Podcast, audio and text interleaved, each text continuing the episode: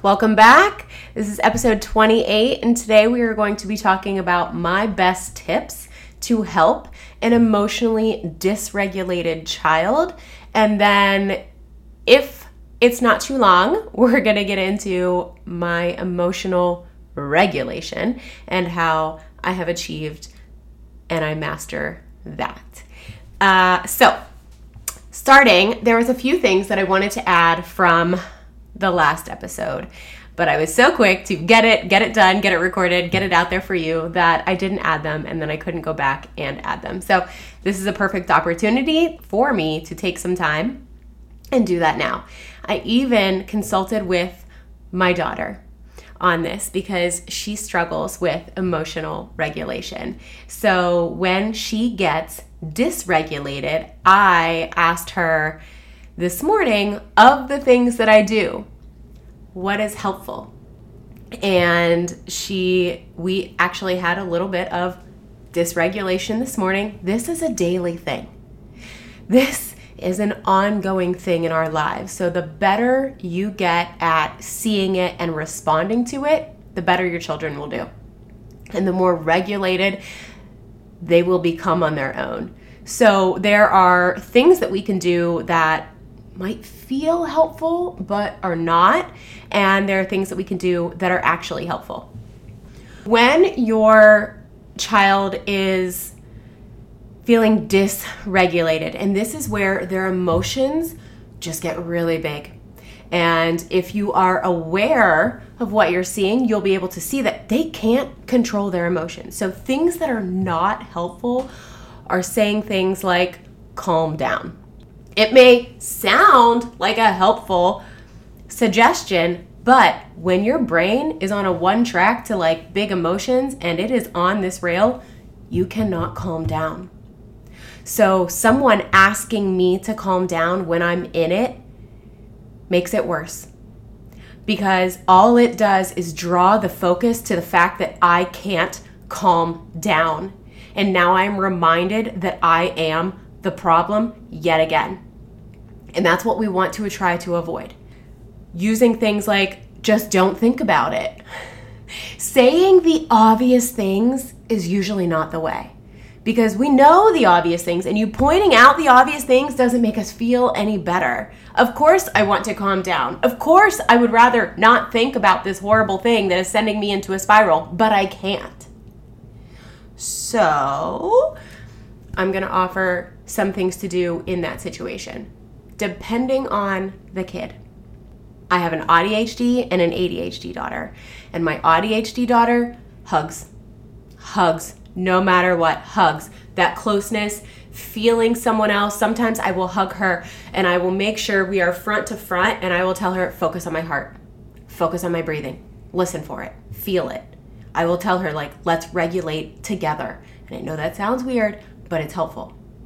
So, hugs, snuggles, comforting, weighted blankets so that they feel this helps their nervous system regulate. And that is what we are trying to do. We are trying to help them regulate, not necessarily just calm down. Okay? So I want you to understand what we're actually trying to do here so that the words you use are helping you do that, not causing more internal chaos, right? Snuggle, hugs, weighted blanket. Now, my ADHD daughter, when she's upset, don't touch her that is me. So if I am spiraling and someone tries to hug me, it's almost like I don't know, I can't explain it, but I don't like it. I don't like to be hugged or touched when I am having my meltdowns or my moments. And maybe maybe it has something to do with my my childhood and what ha- like when I was young, but I don't like to be touched or comforted when I'm upset.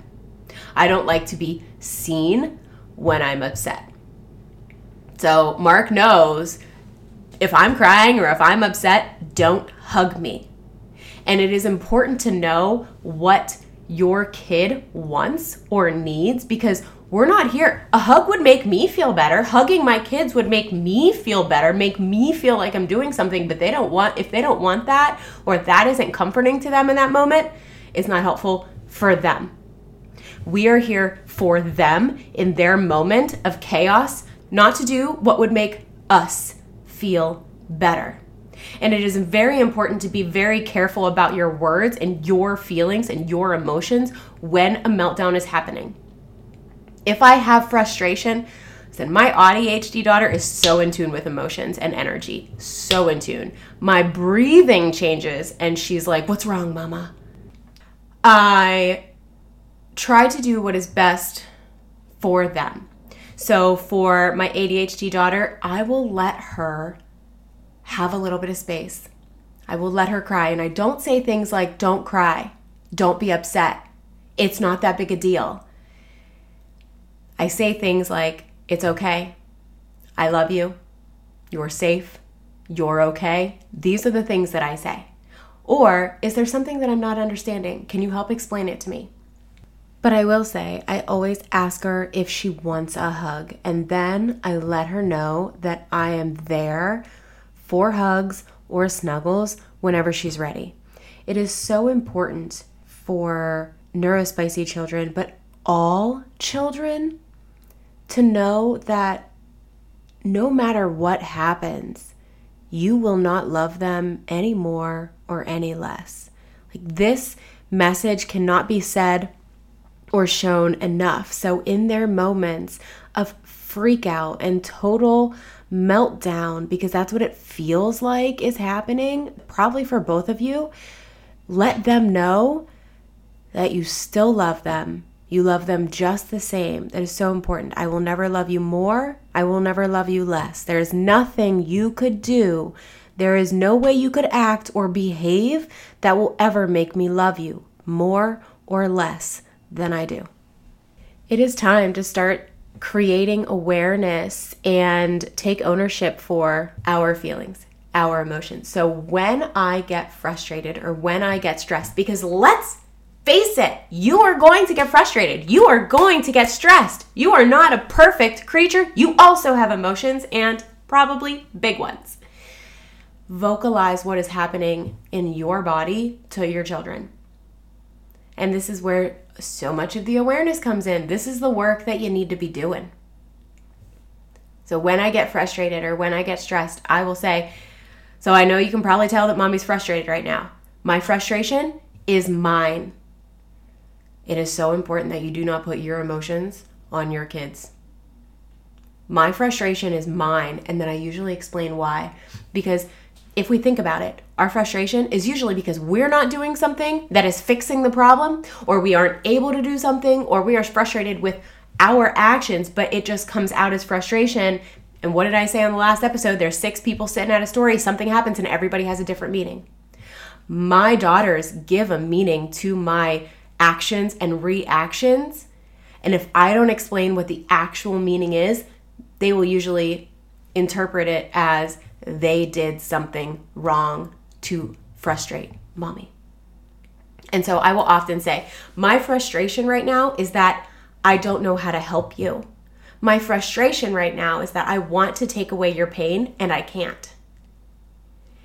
And the second that I say those things, I see their demeanor, I see their state change. I see them go back to calm because now they're not running through their head on, oh shit, now my big emotions are upsetting mommy.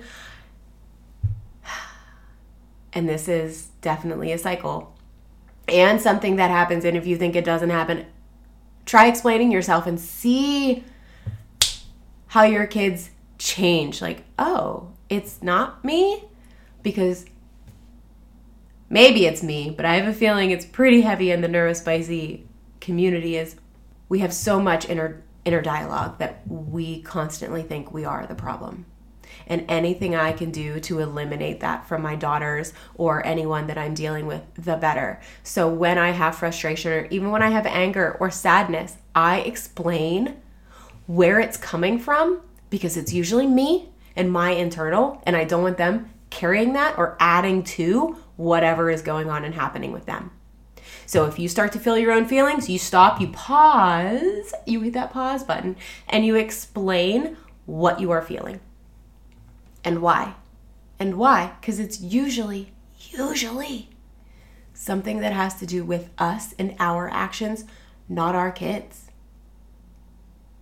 Right? And if you're still in the place of, well, you make me so stressed when you do this. Uh uh-uh, uh, uh uh. You get stressed for whatever reason. Your kids are just being, they are just living and existing. This is not a time to blame them for your emotions or lack of control with your emotions. Do we see the problem here? The next thing that we can do is interrupt the pattern. And I don't mean interrupt the pattern by saying stop it or just telling them to think about something else because they can't.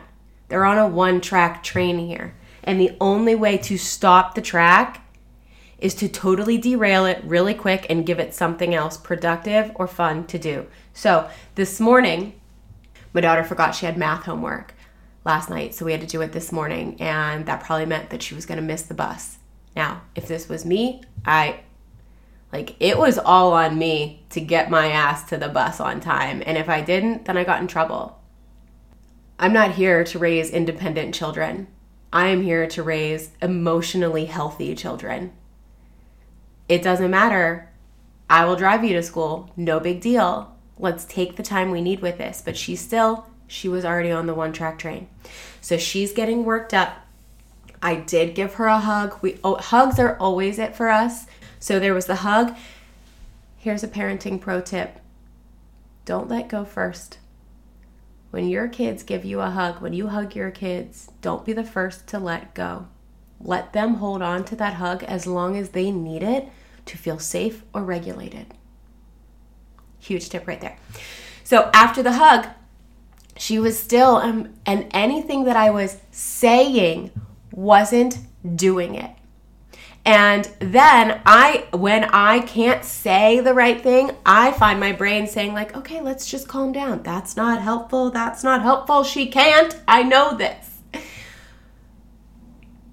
You can interrupt with kids. You can interrupt the pattern with silliness. So I straight up said, All right, we, we need to interrupt this. Get up and show me your wiggles. Get up and do the wiggles. Get up and wiggle it all out. Make silly noises. Just be goofy. Let me see how silly you can be. And it kind of caught her off guard because she was in a sad and stressed phase. So then she stood up and she just starts making all these weird noises and she's wiggling out we call it like you got to get out the wiggles to find the giggles. If you can remember that. So in the middle of this, I, she's just like, and then she sat down and she was able to do it. The only way that I have found interrupting the pattern with kids is with silliness. You can't interrupt the pattern with seriousness because then they think that you are disciplining them it feels like a discipline to our brain. So instead of saying things that put the focus on us, get it out of their body, reconnect them to their silly side. You can't be silly and stressed at the same time. You can't be mad and grateful at the same time. So this is a this is a tip for yourself when you are feeling angry or mad or sad pause, take a step back and think about what can I be grateful for? What am I happy about? Where is the joy right now? Because if you shift your focus from anger and frustration to gratitude, you can't feel both at once. You can't be angry and grateful at the same time.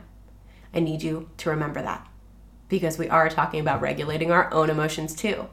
And for adults, you can break that, you can interrupt your pattern with anything music, Music is usually how I interrupt my pattern. For me and for my kids, music also works. When I was getting my allergy testing done, that it was horrible sitting there. I chose my arms because I'm visual. I like to see it. If my arms are itching, I want to see that what is supposed to happen is actually happening. And that has to do with my brain, right? It was itching so bad. So we turned on some music and the itch went away. It still itched, but it wasn't the only thing I was thinking of. I was singing the songs, I was getting into the music, and it distracted me. It does the same thing for our kids. Put on, both of my kids have a peak state playlist on my phone, and that is their favorite pump up jams. Songs that make them feel good and that no matter what, they will get them out of a funk.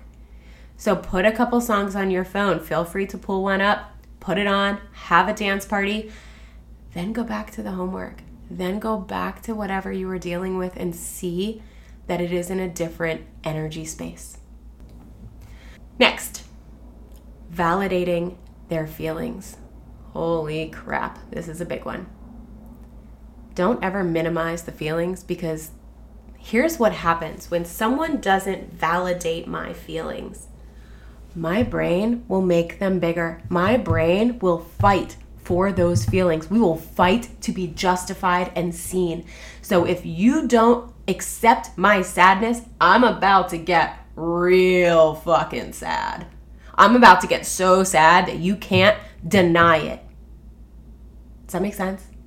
If you don't validate the feelings, they will get bigger because they are looking to be seen, heard, and validated. And you can't shove them away or make them smaller by ignoring them. So if your kid is stressed, I'm sorry you're stressed. That must be stressful for you.